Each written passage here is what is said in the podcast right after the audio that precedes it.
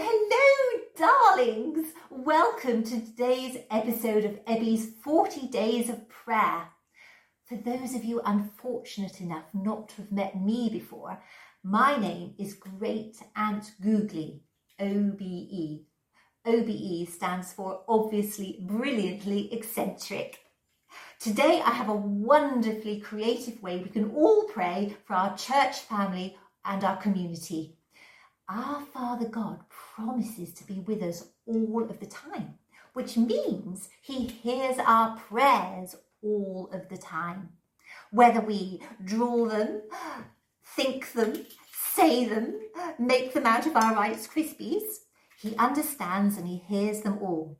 But do you know, sometimes I find it's really useful to write our prayers down because although God never forgets, sometimes we forget, don't we? After all, sometimes we forget what day of the week it is. So today, I'm inviting you to write your prayers down. You'll need two squares of paper. Trust me, why they need to be squares all be revealed soon. And uh, we're going to write one letter to us and the same letter to God. So the same prayer. Now, there are many things that we could pray for our church family and our community. So you choose what's important to you.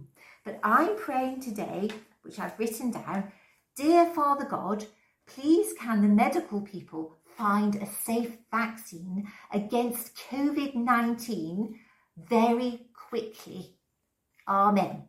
Amen just means that we agree. That's what we really want to happen. Mm.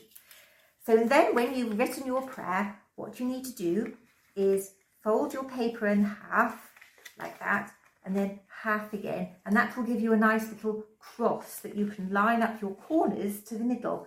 So you put your corners to middle, middle, middle, and you guessed it, middle. And once you've done that, you've got a nice envelope for your letter to God. And I'm going to write on my envelope to God lots of love from Judy. And then I'm going to post my letter to God. Here we go, post it on the water. I've glammed my water up just for the telly, but any water will do. And look what happens. The letter is opened by God and he reads what you've written. Now, of course, whether you even just think a prayer, God understands and he listens to you. But doing it like this, it reminds us that God opens our letters to him and every one of our words is important to him. There we go. Look at that. He's opened it. Okay, so you get the idea. Now come back to me and uh, I'll show you what to do with the dry letter, which is for you.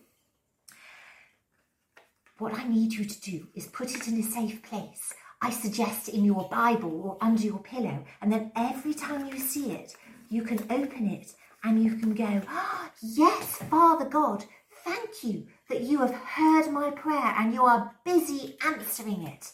And then one day when you find it, you'll be able to say, Thank you, Father God. You answered that prayer and I have the answer now. Thank you. It's very exciting. So let's have fun and keep praying.